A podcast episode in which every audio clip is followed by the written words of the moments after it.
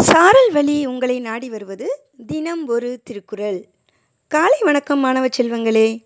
அதிகாரம் இருபத்தி ஏழு தவம். குறள் எண் இருநூற்றி அறுபத்தி நான்கு. ஒன்னார் திரளும் உவந்தாரை ஆக்கலும் எண்ணின் தவத்தான் வரும்.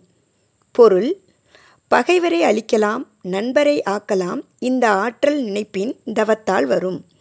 தீயவரை அழிக்கவும் நல்லவரை காக்கவும் தவம் செய்பவர் நினைப்பாரேயானால் அவருடைய தவ வலிமையால் அவை முடியும் என்று கூறுகிறார் திருவள்ளுவர். மீண்டும் குறள் ஒன்னார் திரளும் உவந்தாரை ஆக்கலும் எண்ணின் தவத்தான் வரும். நன்றி மாணவச் செல்வங்களே இந்த நாள் இனிய நாளாய் அமைய வாழ்த்துக்கள்.